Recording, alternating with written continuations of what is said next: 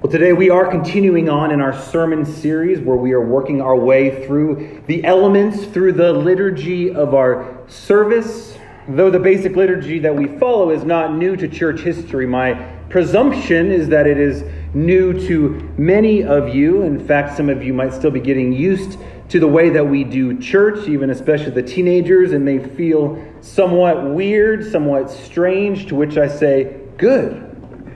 Good, that's intentional. That means we're headed in the right direction. We one of the virtues of the Reformation was semper reformanda, which means ongoing reformation. We're always looking to reform as Christians. We're always looking to mature more into the image of Christ according to his word.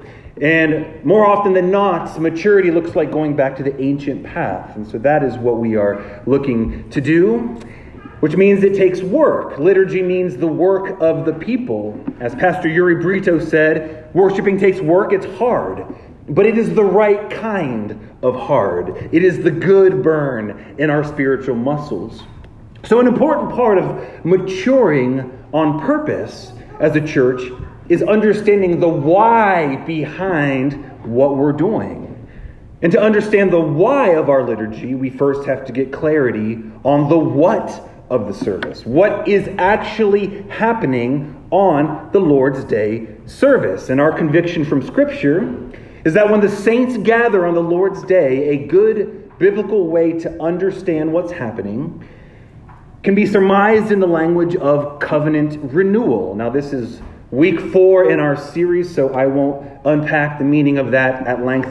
Again, I commend the previous sermons to you if you are new or if you missed those to, to get caught up. But I'll just borrow a pithy, helpful phrase from Pastor Kevin DeYoung to explain what the service is. He says, Every Sunday, we come to worship our covenant making God, to be reminded of his covenant promises, and then once again renew our covenant commitment. The deepest and richest and most biblical worship will have a liturgy that reflects these ancient and continuing realities. And to be clear, uh, this series is in no way meant to be an indictment on how others doing it. It's an explanation on why we're doing what we're doing. And we say yes and amen to, to Pastor DeYoung. Furthermore, in the flow of our liturgy, as we have already discussed, we are actually every week rehearsing the gospel story. So, covenant renewal worship follows the basic pa- uh, pattern of call, confession, and cleansing. You'll see this through the liturgy if you have it in front of you. Call, confession, and cleansing, consecration, communion, and then commissioning. And this is the gospel, played out in miniature on purpose every week. Again, the first two weeks of our series was introductory, so we're building upon these foundations. Last week, we then looked at the first element in our liturgy, namely the call to worship.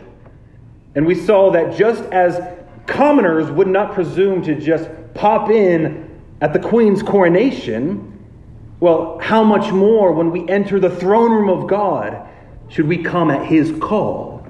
So, starting with the call sets the tone of the entire service. It reminds us of the privilege of worship and of the graciousness of our God to call us, yes, even us, and not to just invite us, but to say He is earnestly desired to meet with us. And as we saw from Hebrews 12, Christian worship happens. The sanctuary of Christian worship is Mount Zion, not Mount Sinai, the new Jerusalem, not the earthly Jerusalem. And so we are caught up into the heavenly sanctuary even now as we enter in to that worship service. And today we will consider the second basic part of the service, the second element in our liturgy, namely the confession of sin and then the cleansing of God. And the heart of the covenant renewal service.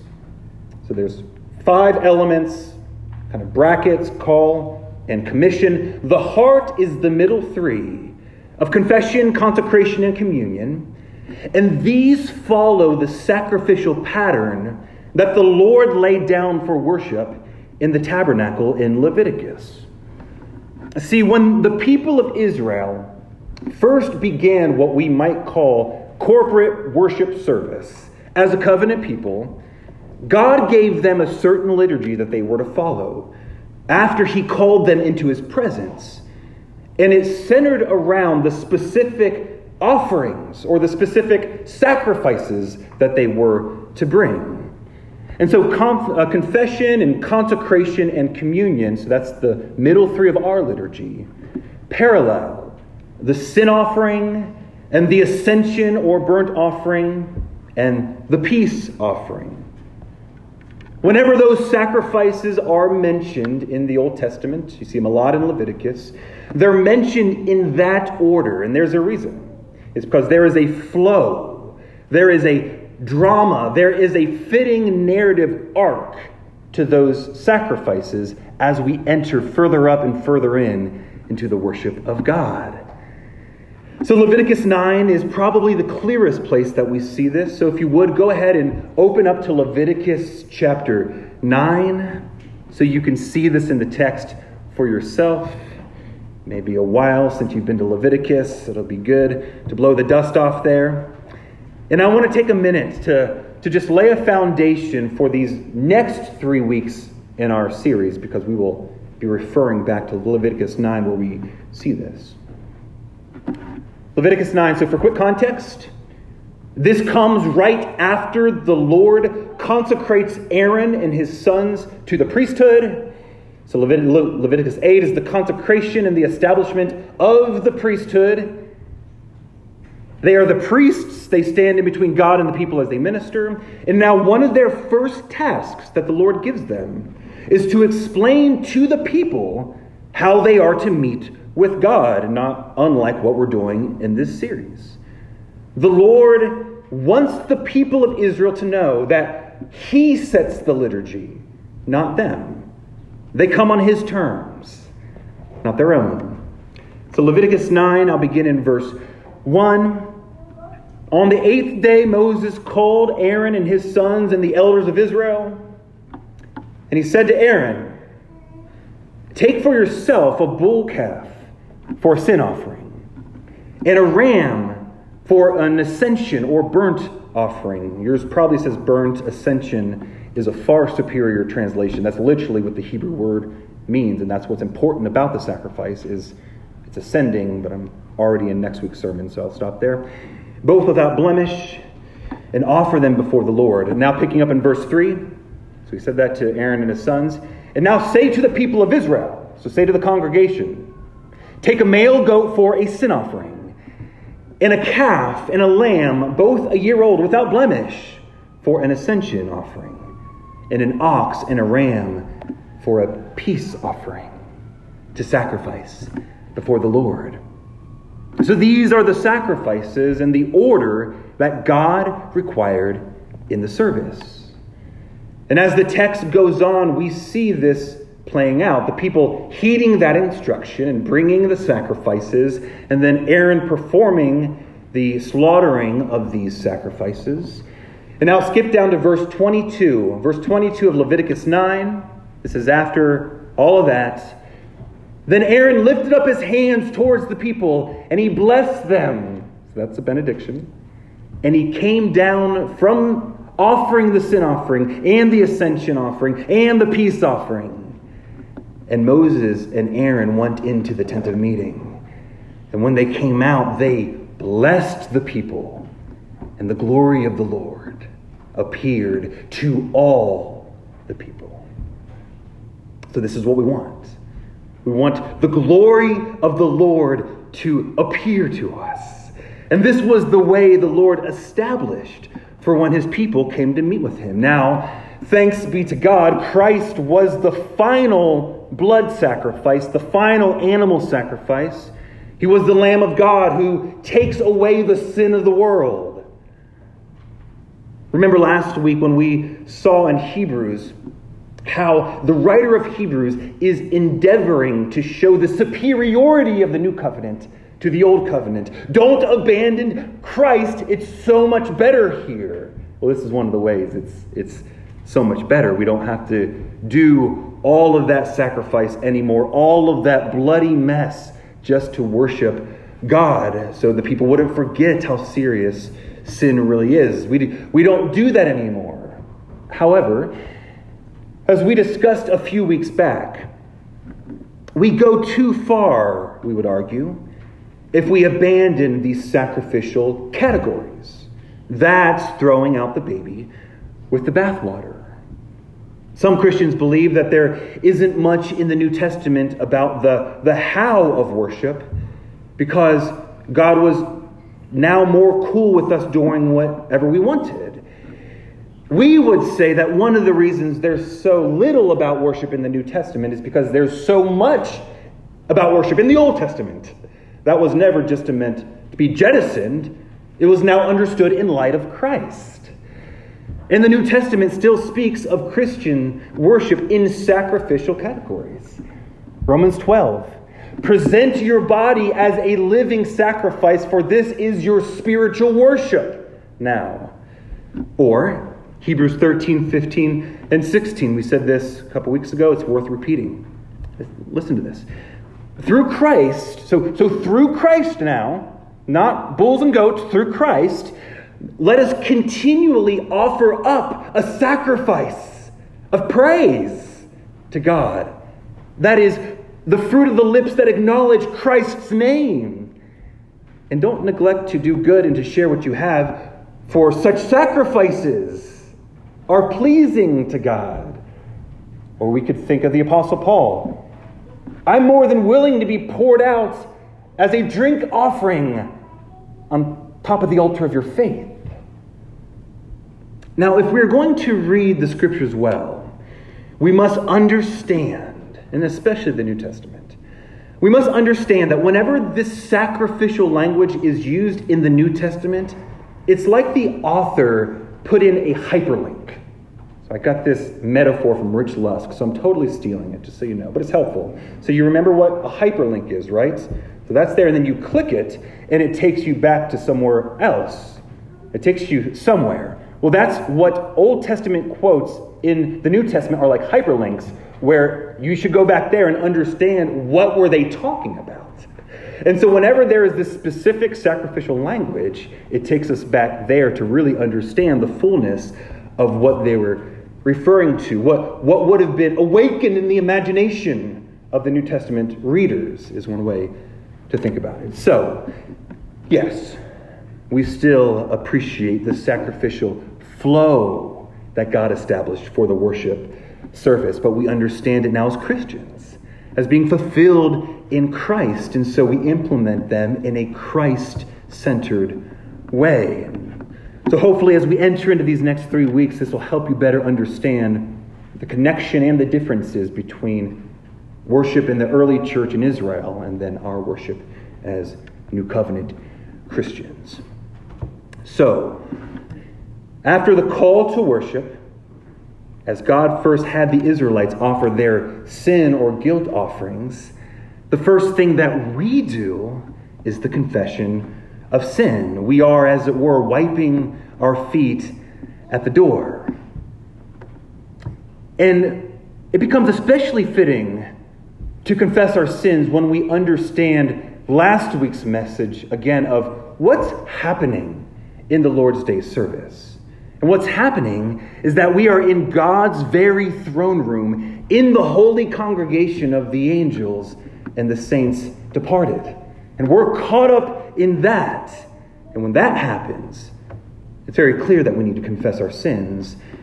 John Calvin says it well in his Institutes when he writes, explaining why confession is necessary in the worship service, or at least wise. Seeing that in every sacred assembly we stand in the view of God and angels, in what way should our service begin? But in, in acknowledging our own unworthiness. But this, you will say, is done in every prayer, for as often as we pray for pardon, we confess our sins. I admit it. But if you consider how great is our carelessness, or drowsiness, or sloth, you will grant me that it would be a healthy ordinance if the Christian people were exercised in being humbled by some formal method of confession, hence the confession of sin. Now, what's true is the church throughout her history has always had confession as part of their liturgy. It was taken as a matter of course that you would need to confess and be cleansed afresh whenever you entered the sanctuary of God. Of course, not in a salvific way. But it's only in recent history that the confession of sin in our corporate worship has been largely abandoned. This is a, a new thing in church history that we more often than not don't confess our sins as a people.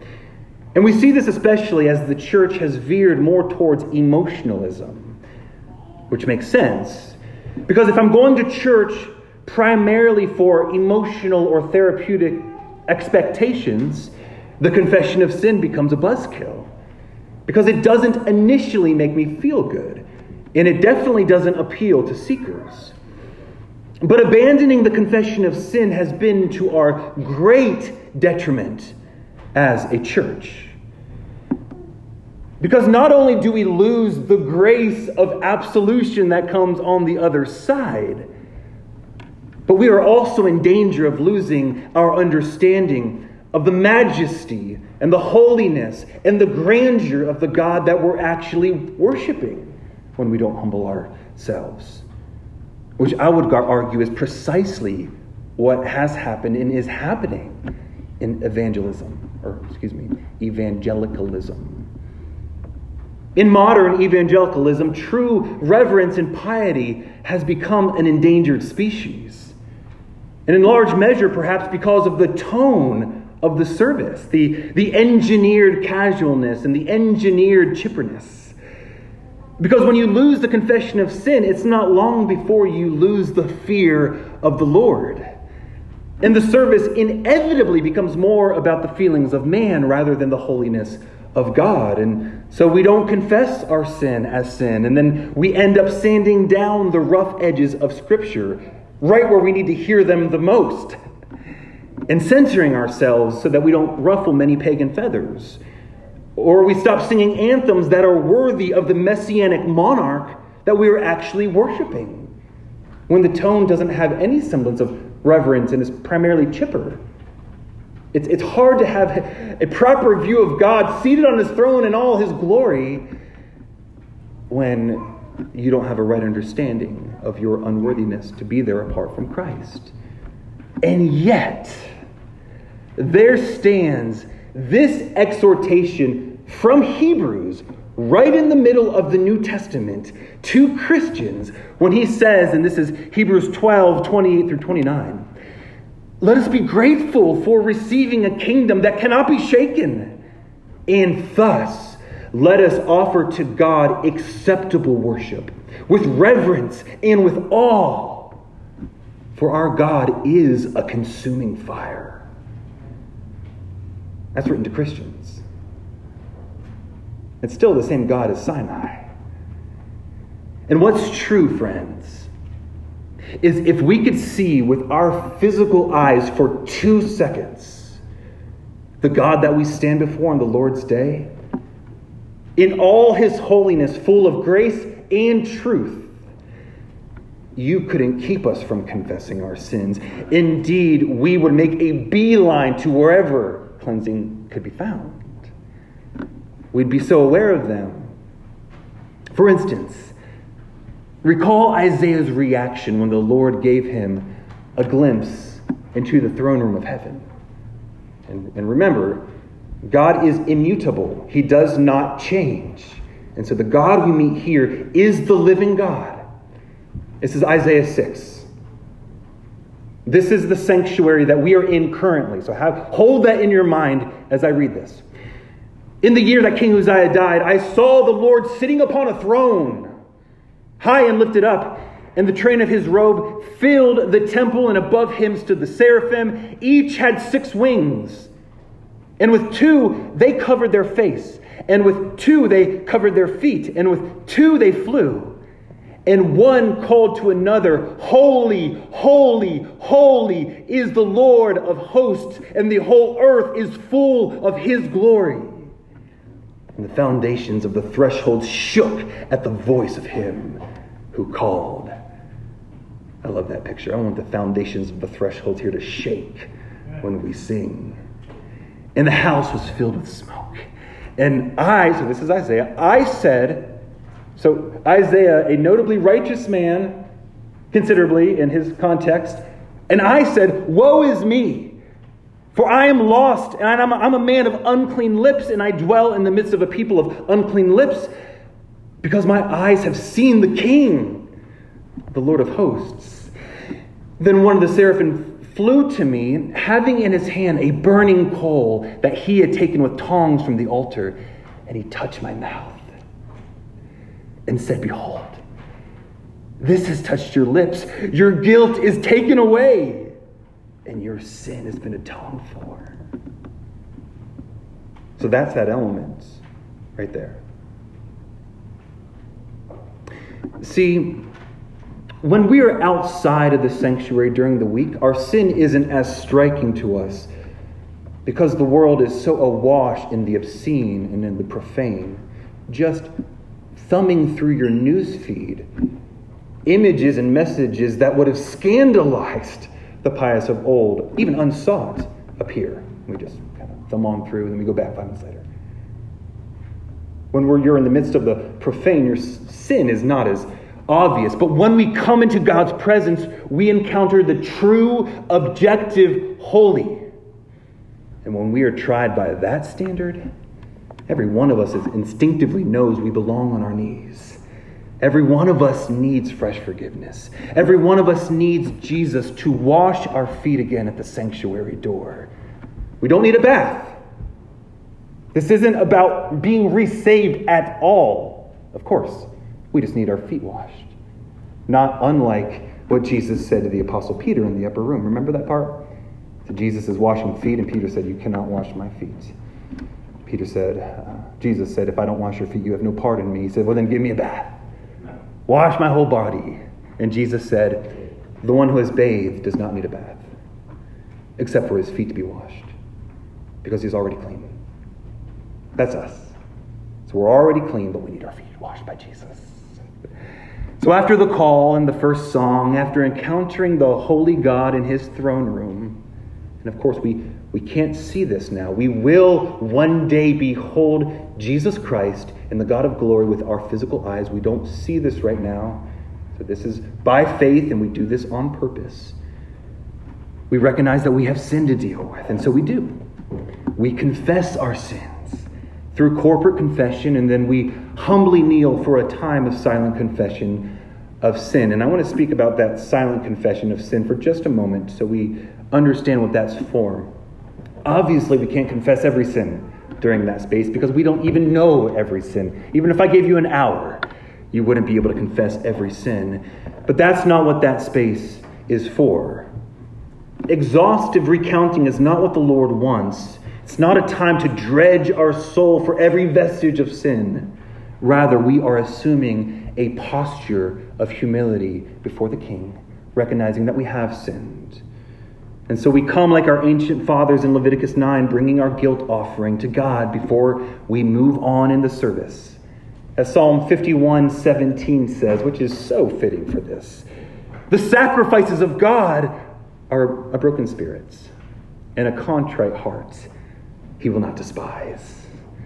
So, very practically, my encouragement to you during the silent confession of sin would be name one, maybe two sins that you know you've committed. And let those be, as a sense, kind of representative of I need forgiveness here, and I recognize I need a lot more than that. But we aren't Martin Luther, who, before his discovery of justification by faith, would spend hours in the confessional because he thought his forgiveness was tied to exhaustive confession. That's not true at all, friends. God is gracious, his instinct is compassion. He delights in us because of his Son. But we do need to humble ourselves, but not dredge our souls. So that's not what we're talking about. It is more of a posture of contrition, confessing one or two. Anywhere the Spirit put a highlighter in that time, confess it, repent of it. Okay.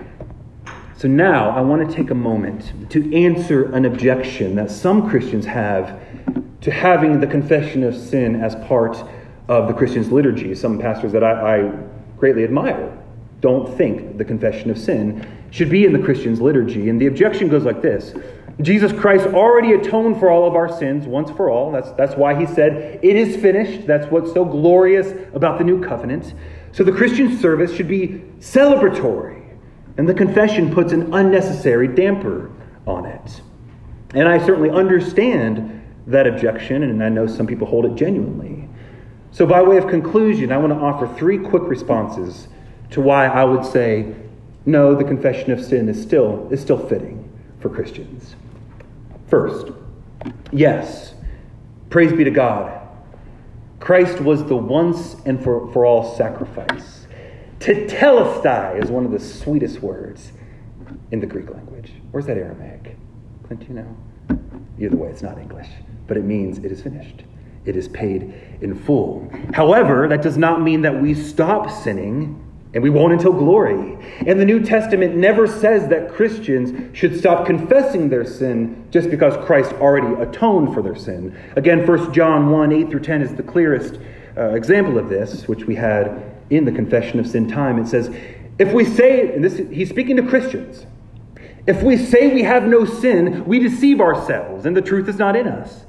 But if we confess our sins, He's faithful and He's just to forgive us our sins and to cleanse us from all unrighteousness. So, even going back to the, we don't need to dredge, put that under that idea biblically.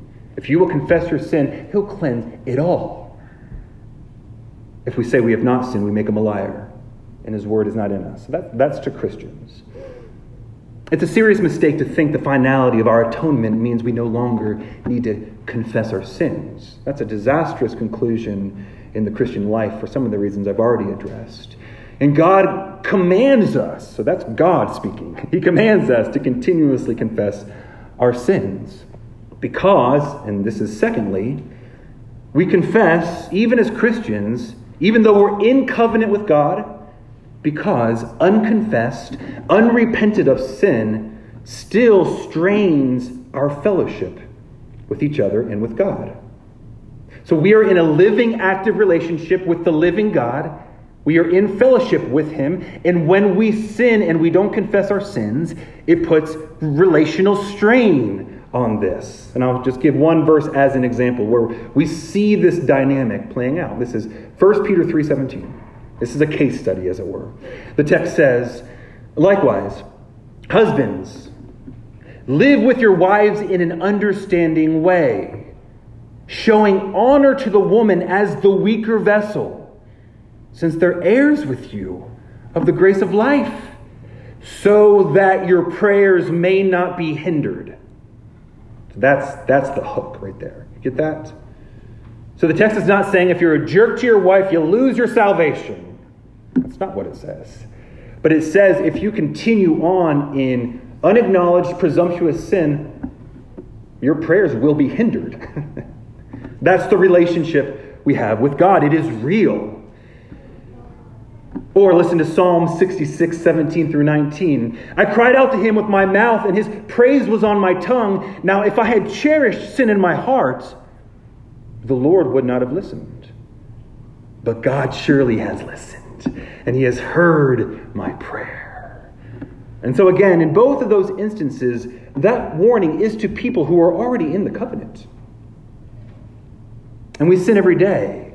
So, of course, we should confess our sins at the start of the service. Of course, we should throw open the windows of our souls and allow the stench of any stagnant sin to be blown out so that a fresh wind of forgiveness and grace can then flow through.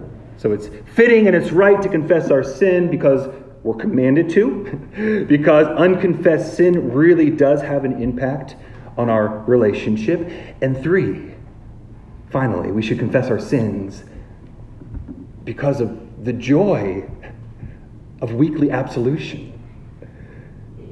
Sin always brings guilt and shame, which is a terrible burden that we know needs to be dealt with. And ever since the garden, our instinct when we sin is to flee and then make fig leaves to try to deal with the shame, and humans invent all kinds of ways to try to deal with it. Culturally, we try to deal with our shame by throwing pride parades and demanding affirmation and celebration for all of our sin. That's all fig leaves to try to cover shame. We try to deal with it in the church by blame shifting, by blaming our parents or blaming our spouses or our children or our siblings. We try to deal with our sin by self deprecation, by just speaking bad about ourselves. Or we try to deal with it by, by self medicating on alcohol or lust or Amazon or any other way that we can get a dopamine hit. That is to say, we try to deal with it any way except the only way it can be deal with, dealt with. Because the only way one can actually remove the guilt and shame of sin is to go directly to the judge. The only judge that can actually grant absolution is God Almighty, based on the cross of Jesus Christ. And our pride resists this, but that's why pride is so deadly. It keeps us from accessing what we need most forgiveness, true, real, objective forgiveness decreed by the judge. And the door to forgiveness is a low door. You can only fit through on your knees. But on the other side of that door is the wide, expansive world of cleansing and fellowship and forgiveness. So every time we get on our knees, we end up standing much taller than we did before we did. And that's because the burden really has been dealt with.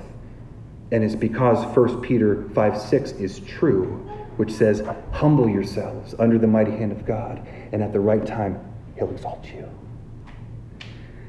And friends, what's amazing about the Word of God is it is true. It is objectively true. The truth of God's Word does not depend on our subjective feelings of feeling forgiven. If we humble ourselves, God will exalt us. Fact. And if we confess our sins in Christ's name, God forgives us and cleanses us. Objective fact. The absolution is a fresh declaration from the King that you are forgiven. You are completely holy. You are completely righteous because of your union with the precious Son. And just as the angels applied the coals to Isaiah's lips and cleansed him, so the blood of the Son has been applied to us and has cleansed us all the way down. And what a joy it is to be confirmed in that again together weekly.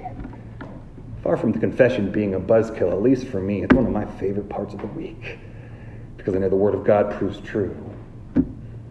So, children, I've written again a poem for you to help this perhaps land a little bit deeper. It's called The Sweet Cleansing of Confession. Our sin is the very reason why Jesus had to come and die. And when we put our trust in him, his blood covered every one of them. Yet, we all still sin most every day through what we do and think and say. so, confession is the perfect place to agree with God and then seek fresh grace. For though he's holy, he's oh so kind, quick to forgive and to renew our mind we kneel, which could feel a little odd, but it's precious in the sight of God. It helps us know the weight of our sin and the joy of being forgiven. For after kneeling, we all stand to hear the words which silence every fear. Saints of God, hear this better word, this good decree from our good Lord. You are cleansed of sin when you confess, for you are clothed in Jesus' righteousness. And all God's people said, and amen. Our Lord and our God, we thank you that this is true. We thank you that you are slow to anger, but you are abounding in steadfast love. We thank you for the promise upon promise upon promise upon promise of your inclination towards grace, of your eagerness to forgive, of the Father sprinting towards the prodigal Son, abandoned, thrown to the wind, arms wide open, saying, I'm so thankful. I, I, I love you and I love to see you. And that's a picture of you towards us. You are always running towards us. And so, Father, I, I pray that you would help us see these things rightly. that we would understand your holiness. And truly, it would go deep, that we would be a reverent people with, with reverent joy. And we would understand your grace and your fatherly care, and that your face shines upon us because of Christ. And now we would pray the way our Lord taught us to pray, saying, Our Father, who art in heaven, hallowed be thy name. Thy kingdom come, thy will be done, on earth as it is in heaven.